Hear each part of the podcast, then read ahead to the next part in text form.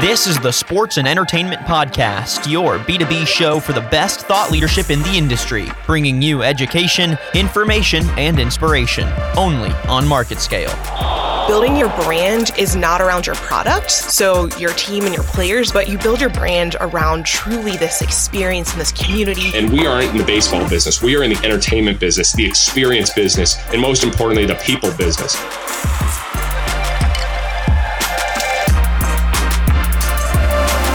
Welcome to this week's episode of the Market Scale Sports and Entertainment Podcast. I'm your host, Tyler Kern. Thank you so much for joining me for this episode of the show. We've got a lot of great stuff, as always, coming up here on the Sports and Entertainment Podcast. Obviously, a couple of great games this past weekend in the NFL when it came to uh, the conference championship games, to overtime games, some controversial refereeing decisions uh, that really has uh, some of the uh, fan bases involved uh, in a bit of a twist, but overall just two fantastic football games. Hope you enjoyed watching those over the weekend uh, and uh, are looking forward to an excellent super bowl. We're going to try to have some uh, good content regarding that coming up next week as well. Today on the show we have an interview with todd Kaflish. he's the founder of tech foundry and we're going to be talking to him about the intersection of sports and technology and it really involves how athletes prepare and compete and they're going to dive into a, a, little bit in this conversation about competitiveness, not just on the field or the court, but off the field or court as well in this realm of technology. So, how some teams are trying to get that competitive advantage off the court or off the field uh, when it comes to technology. So, uh, our correspondent Sean Heath is going to be conducting this interview. He is very much in that sports world as well. And so, he uh, is really a great person to get to dive into this topic and, uh, and get to explore this a little bit more with Todd Kaflish, the founder of of Tech Foundry. After that, our market scale correspondent Scott Sidway is going to dive into a really interesting idea, and that is investing in minor league baseball players. And what that means is investors would be paying a one time fee to the player in exchange for a cut in their future earnings if they make it to the big leagues. Uh, it's a really interesting concept, and uh, you, you kind of wonder is this a smart move for players or investors? And can companies, even companies like Nike or Google or something along those lines, become investors in a specific player and then outfit their investments with the newest tech to maybe try to boost their chances of making it into the big league? So it's an interesting concept. Uh, it's one that makes me a little nervous as a sports fan about what this could potentially do to the future of the sport and to competitive balances and things like that. But but I'm certainly intrigued. And so our correspondent Scott Sidway is going to dive into that topic as well. All of that is coming up here on the Market Scale Sports and Entertainment Podcast. So sit down, buckle up, and get ready for this episode that is about to come your way. Coming up first is that conversation with Todd Kaflish, the founder of Tech Foundry.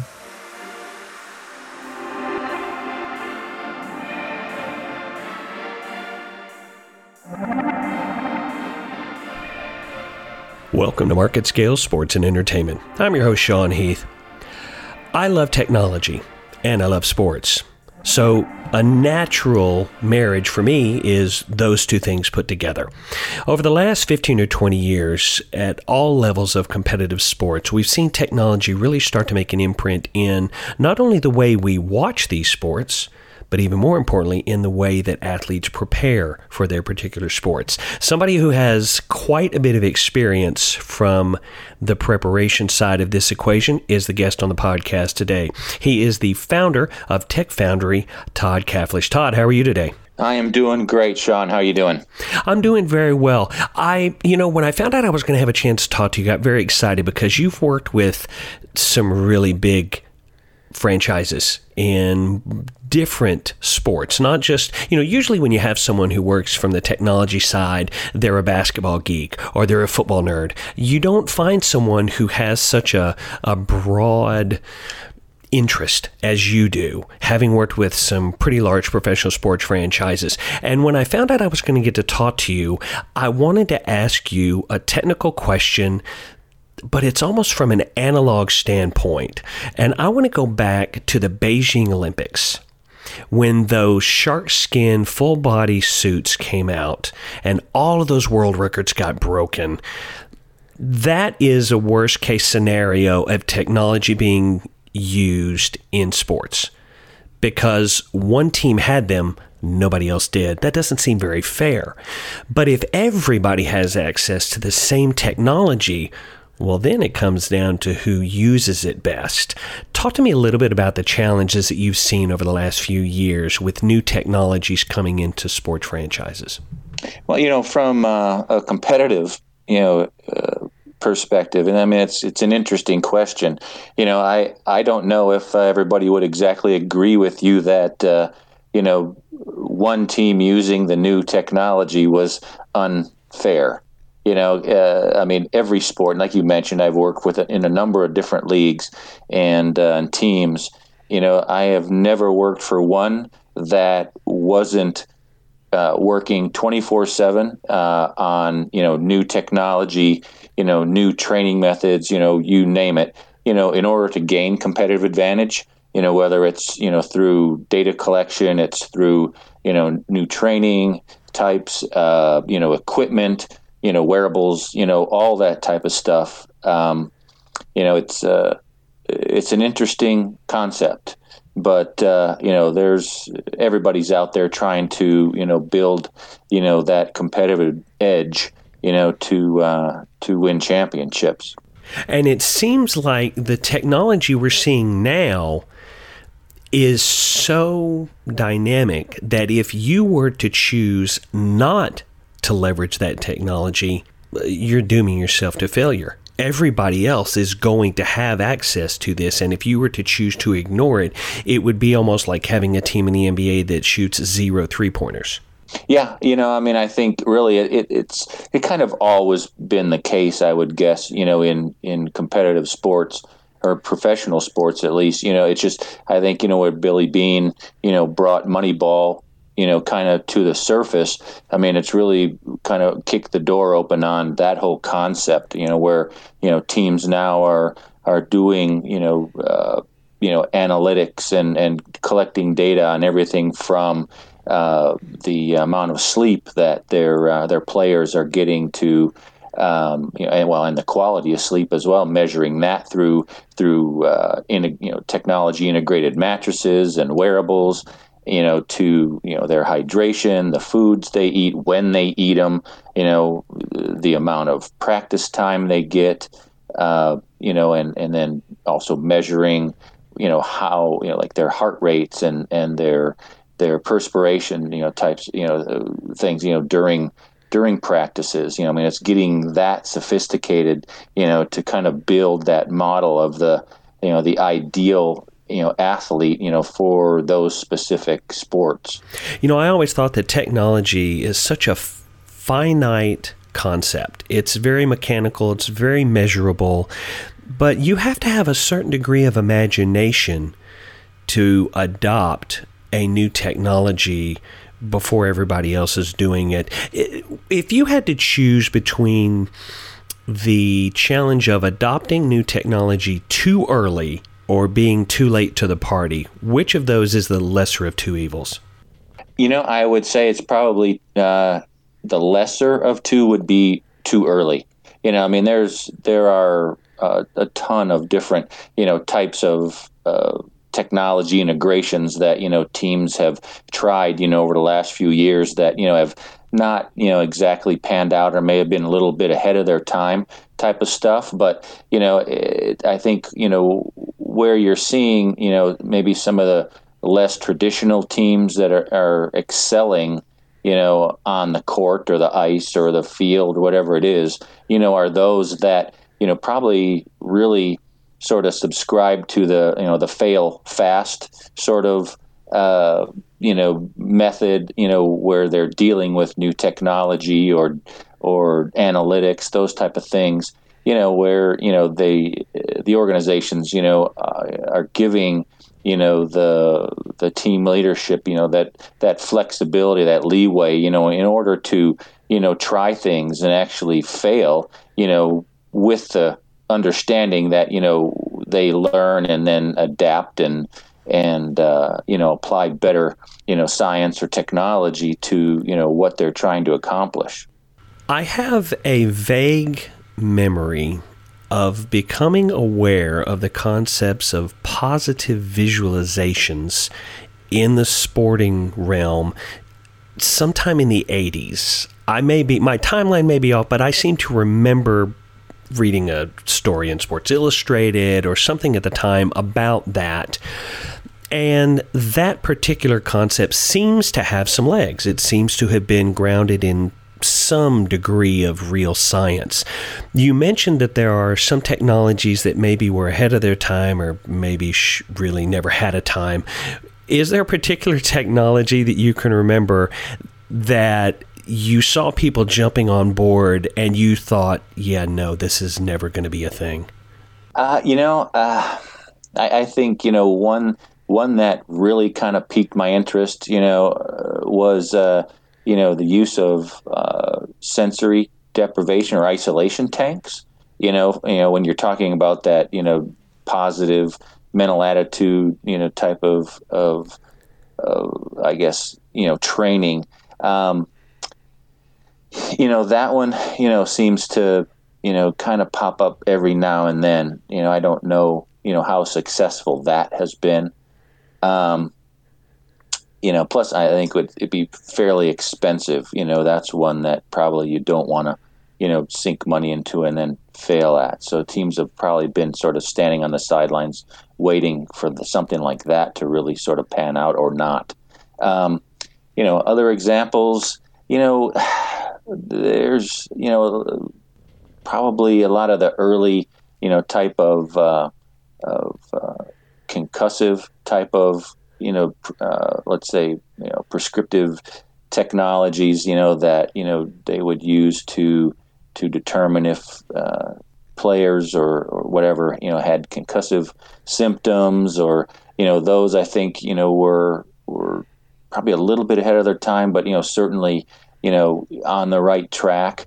Um, you know different types of you know measurements. You know whether it was hand-eye coordination, you know type of of technology or measuring you know things now like uh, you know eye movement and, and you know stuff like that but uh, I'd say you know those two probably you know I mean the other stuff is fairly easy I, I, I mean from a tech perspective you know the measuring sleep or quality of sleep and hydration and and heart rate and you know that type of thing for things like effort equivalency you know uh, training one thing that I really appreciate about the technology that's being used by these elite athletes is the impact it actually has on the medical industry.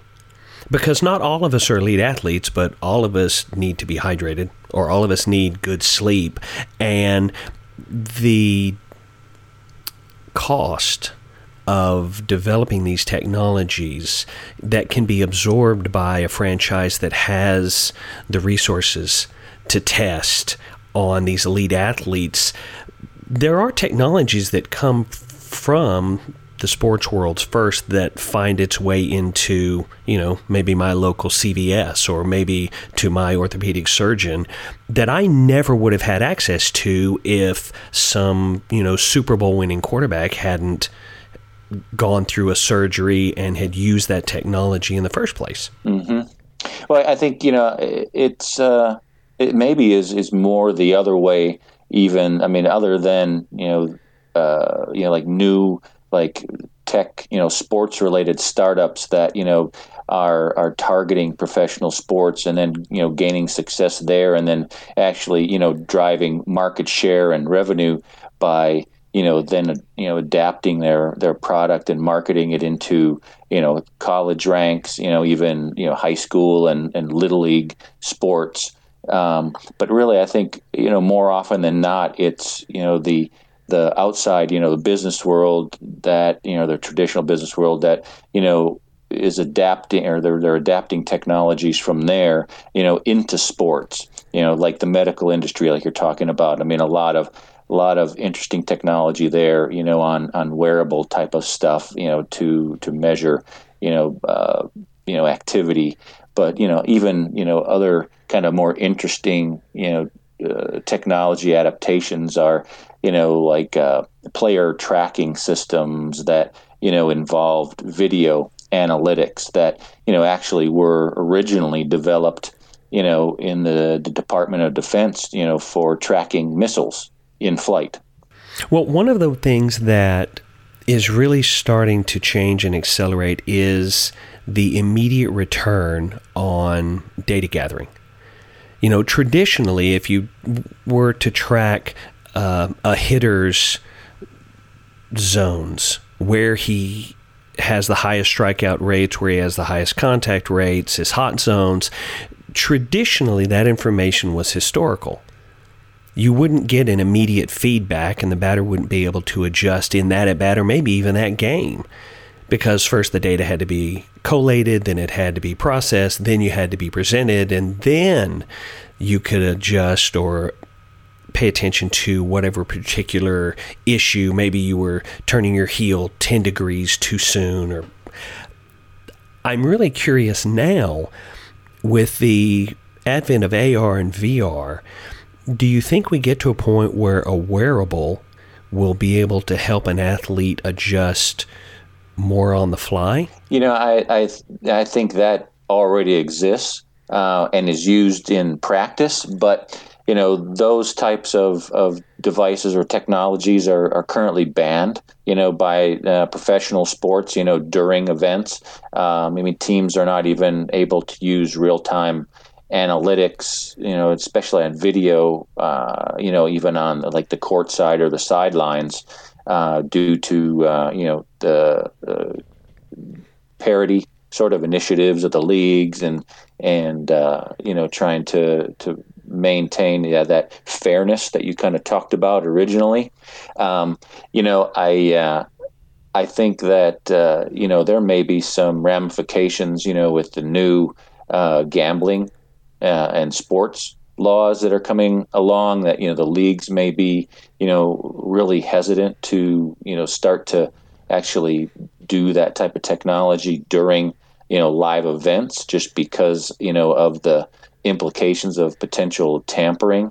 Uh, you know, uh, I think there's there's it's it's much bigger than just you know the the fact that you know uh, the concept I think is very is very solid that you know you could you know be be you know communicating you know with a batter that you know you know pitcher is is you know showing a tendency on certain types of pitches or you know or you can actually predict the pitch by you know the way his feet are set or something like that um, you know I, I, think really where where there's a more probably real time uh, application is more in in fan experience you know through uh, data collection and data analytics in real time you know where you're able to do things like recognize you know you know season ticket holders or you know special uh, people at you know that are attending events you know and and being able to you know reward them on the spot you know with, with you know, seat upgrades or some other kinds of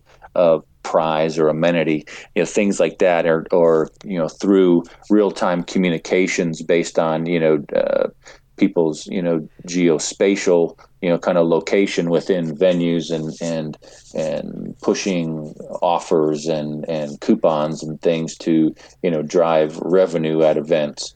Um, there's a lot of lot of technology that you know is is involved in that a lot of focus with teams now uh, you know, as far as the fan experience side of things and the integration of tech. Well, for the final question today, uh, without giving away too much of the secret sauce, is there a technology that you feel is really about to make an impact in the next couple of years, both in the athletic side and the fan entertainment side?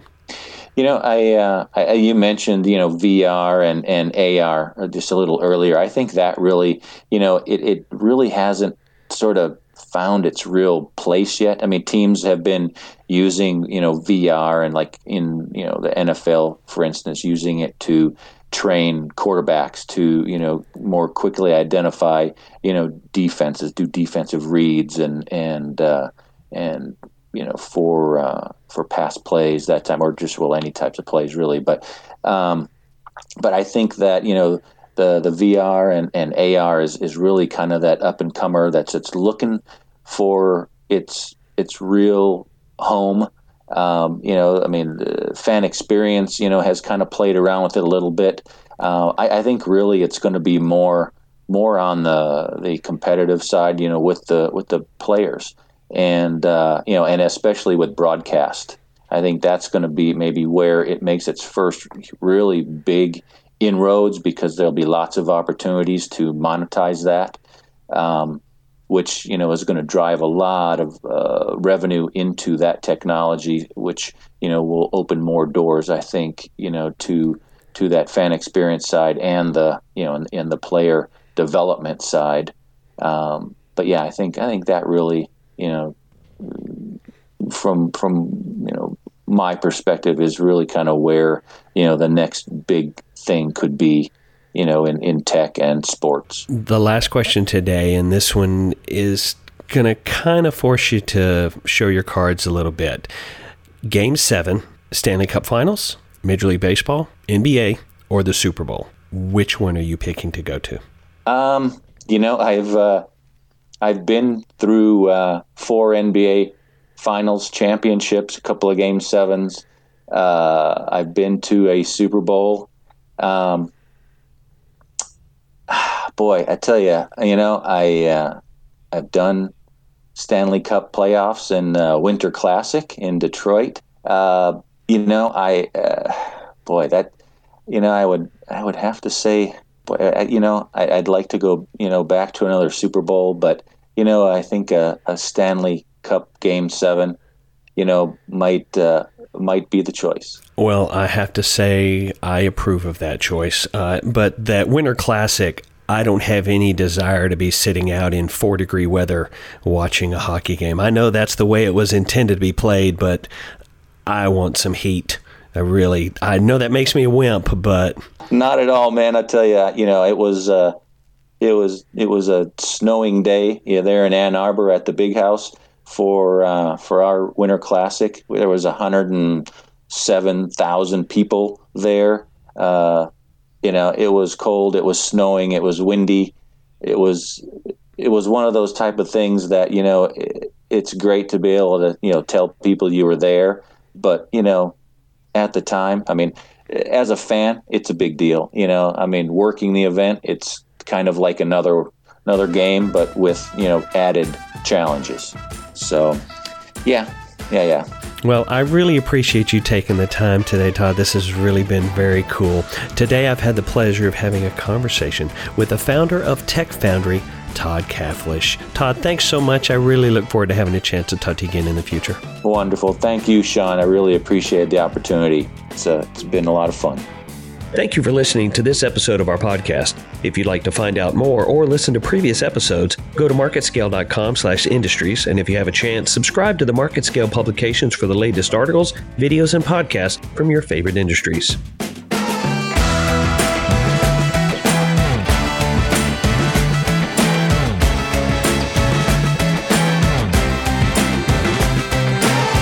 Thank you to Sean Heath and to Todd Kaflish for that look there at the intersection of sports and technology and just that arms race of sorts that can occur off the field or off the court when it comes to how teams can innovate when it comes to technology moving forward. Really interesting conversation, and I quite enjoyed it. Coming up next, our correspondent Scott Sidway is going to take a look into investing in minor league players. So, uh, making an investment, a one time kind of payment, and then trying to reap those rewards later. So, buying low, and then once a player reaches the big leagues, reaping those rewards. But obviously, there's some risk involved because there's no such thing as a surefire prospect. We've all heard those stories about players that everyone thinks uh, this guy can't miss. He's going to be the next big thing in Major League Baseball, and then it doesn't work out. So I'm really curious to hear more about this idea, hear the heart behind it, where people are coming from when they pitch an idea like this, and the feasibility of all of it. I think one of the biggest concerns for me is the competitive imbalance this could create for specific teams. Uh, and maybe a, a, guy becomes a higher draft pick because they have the backing of a Nike or a Google who have invested in their future.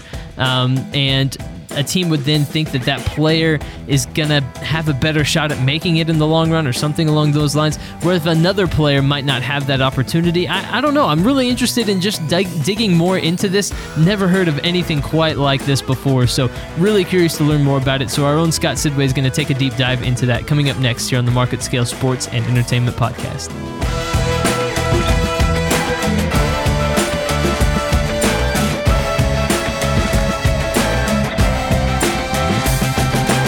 Look, we know professional baseball players make a lot of money, right? Well, On the big league level, yes, but on the minor league level, not so much. Minor league players really only make somewhere between $850 to $2,000 a month. That's at the bottom end, $10,000 a year.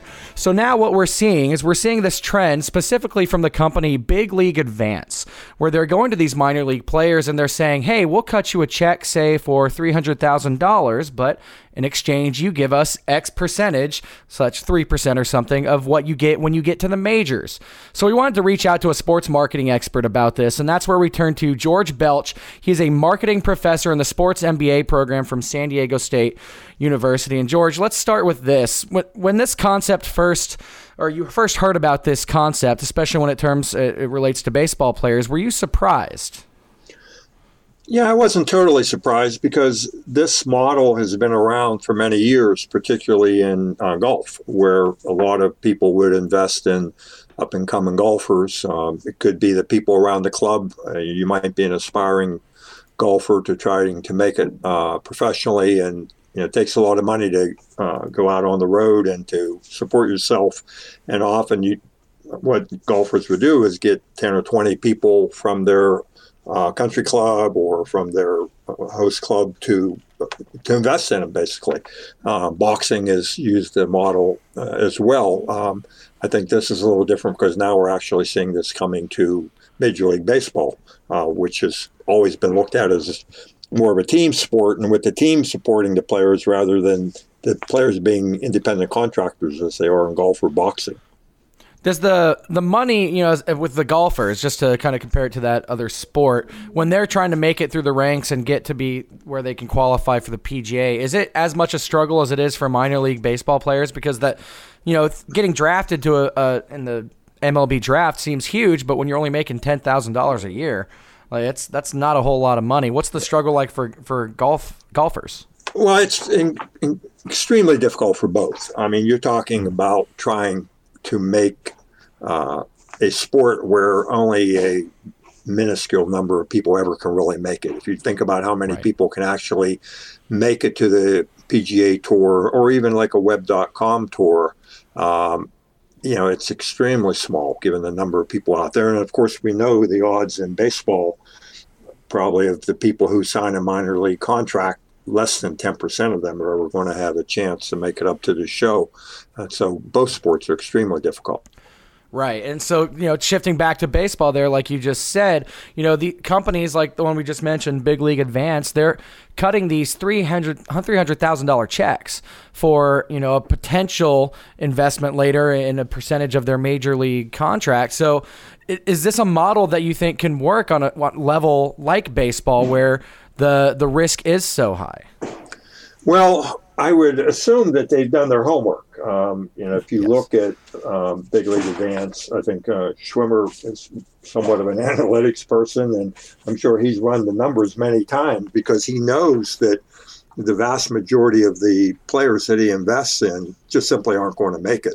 There's not going to be any real return on them. So what you're trying to do is really hit a few home runs on players who could really make it not only to the big leagues, but could get through that free agency period and then or to the period where they you know become free the arbitration agents, uh, yeah. get through arbitration everything else and really get that big contract. So when you think about we're talking about players who first of all have to make it to the major leagues which is extremely difficult. Then once they get to the majors they basically have to do fairly well. Um, and they have to be able to get to that next contract um, where the real payoff is going to come. So um, he's going to need, you know, several big home runs from players, players who really hit big contracts to make this whole thing work. And by the big contracts, I mean you're you're talking like the you know the projected Bryce Harper deals and Manny Machado deals, where we're talking well over two hundred thousand or two hundred million, excuse me, uh, through the duration of the contract. Well, it may not have to be exactly that much because those are far and few in between. I mean, sure. uh, but you do need those players who clearly can get uh, those uh, you know perhaps 10 20 million dollar contracts you need a lot of those the, the likelihood that the real blue chip players like the Harpers, Machados are probably going to go with big league advance. It's probably small. I mean, these are players right. that know, They know that they're they have a make it. future. And and you have to also remember they have agents, and those agents are going to invest in them. So what you have here is, I think you have a situation where some of the real blue chip players. I mean, th- again, this is going on. I mean, we know players who prepare for the NFL draft. The agents support them for several months while they're getting ready, and they're they're doing the same thing. They're investing money in them. They're putting them up to train. They're hiring trainers for them, um, and you know they're giving them, but they're probably not putting up the kind of money that we might be seeing here. being and I'm I'm, gl- I'm glad you brought up agents because that's another factor a lot of people don't think about. And when we shift to the athlete's perspective here, I'm, I'm going to ask if you think this is a good move for athletes to you know to take one of these big lump sum checks because yes, you know they make very little money in the minor leagues. I mean, ten thousand dollars a year is nothing, but is it worth it for an athlete when you consider the fact that they're having to cut an agent a percentage of their earnings at some point and then taking on money from a big league advance or something like that having to cut them a check? Is this is this maybe too tempting of an offer for them to pass up or is this a good move for these minor league players? Well, you know, what we would like to do is have the minor league prospects sit down and really think through this whole thing, to pencil out all the numbers, to think about how much might have to go to their agent, um, you know, what the payback's going to be. But I think what we have to realize is that, the, as you noted earlier, Scott, the, the monies are just so small. Uh, We're asking these guys to play minor league baseball for ten, fifteen thousand dollars a year, and you know it's tough out there. And if they had that additional money that would allow them to perhaps live a little better, be able to eat better, train better, uh, anything that could help them improve their prospects of making it, that's where I think it could be valuable. But uh, they really do have to sit down and think through all the numbers. And again, I think we come back to the player kind of has to sit there and look and say, well, what what's my probability here? What's the likelihood that I could make it? Um, you know, the tempting thing here is, wow, look, this is some immediate money I can get my hands on. And unfortunately, we know, you know, from past history that uh, professional athletes don't do the best job of managing their money, um, especially at early ages. And particularly when you're young. And I think what we have to do here, it's easy to sit back and be critical of these people, and we have to put ourselves in a situation where it, we're not necessarily even talking about people uh, in their early 20s. We could, we could be talking about teenagers in some cases. Um, and depending upon what type of family background they came from, uh, what type of money might be available there, um, they've really got to sit down and, and pencil out everything and, and think about it. But you could see where that money could be pretty enticing uh, to them. Well, and you mentioned too the money that could go towards things like you know eating better and training better to improve your chances. That kind of leads me to uh, my last question for you, George. In that, could you see maybe some of these bigger athletic companies, like say a Nike or a Rawlings, the guys who make the baseball gloves, maybe adapting a similar model here and saying, okay, we want to try to invest maybe not in a Bryce Harper because when he's in a minors, he's going to make it. But like you said, these blue chip guys, invest in that guy, maybe send them the $200,000 check, maybe send them some training equipment and set them up on a fitness plan on the company's bankroll for that investment down the line of the percentage of is, do you th- see this maybe going to that next level and seeing some bigger companies get involved or would this not even really be up their alley I don't think that this is what they're necessarily going to do, um, and, and because it, that's not the business they're in. Uh, Nike, other athletic companies, they get involved with these people more as a um, signing them as a potential sponsor or endorser, and in many cases, they already have contracts with them, but their goal is to get these people wearing their shoes, using their uh, you know their gloves or whatever the case may be. But I just don't see this as uh, the best return on investment for them. I think if they wanted to do it, obviously they would have more resources. But I think they know there's a lot of risk associated with this, and for a company like a Nike, uh, you know, Wilson or Rawlings, they have to say, you know what, there's probably better ways for us to spend our monies uh, to develop new products, to invest in these people as potential endorsers rather than actually uh, paying their salaries those early years. Right. In, in the end, this is all essentially an athlete.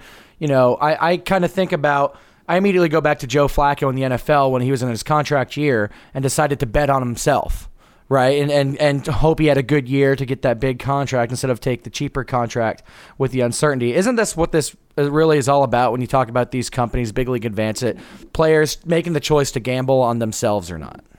It really is. I, I think if you're a player who's fairly confident uh, in your ability to make it, and again, if you have the support system in particular, that's going to help you. But again, now what, what's interesting about this, I think there's one other angle here. You might be looking at many of the players coming up from Cuba, some of the Latin American companies uh, or right. countries, um, you know, where this probably looks like a small fortune to them.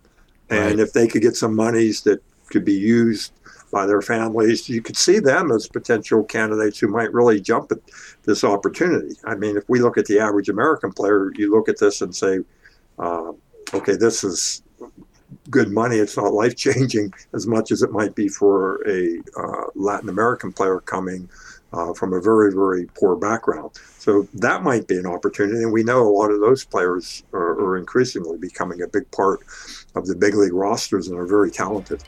Yeah, and it's just going to be a case by case basis, I imagine. It really is. And I, I think what you're doing here, you you know, you're kind of playing the odds here. I mean, I, am sure the mm-hmm. And his group, and he has some smart people working with him. They're sitting down, they're crunching the numbers, they know what the numbers look like. Um, obviously, they've gotten some investors. It's going to be interesting to see how exactly this plays out over time.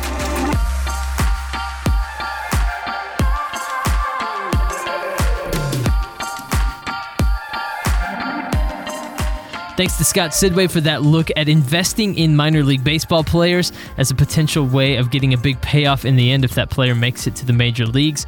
I'm certainly intrigued by this idea. I don't know how much I buy into it, but I'm very, very much intrigued about it moving forward. That is all we have time for on this week's episode of the Market Scale Sports and Entertainment Podcast. We appreciate you listening very much. As always, we have 14 industries that we cover at Market Scale, and so we have industry verticals for each of those particular industries. So uh, if you're interested in things other than just sports and entertainment and want to check out professional audio video, we have a vertical for that. Uh, you know, if you want to check out the intersection of AV and sports arenas, we have a podcast that was based around that topic in that Pro AV vertical, so you can go check that out as well. Also, if you're listening to this podcast and you're thinking, you know what, my brand, my team, my organization, my company could really use a podcast like this to tell more about our story, to tell people about what we're doing. That's what Market Scale is here for as well. So make sure to get in contact with Market Scale if that's something that you're interested in. We would love to tell your story on our podcasts. We will be back soon with another episode of the Market Scale Sports and Entertainment Podcast. But until then, I've been your host today, Tyler Kern. Thank you so much for listening.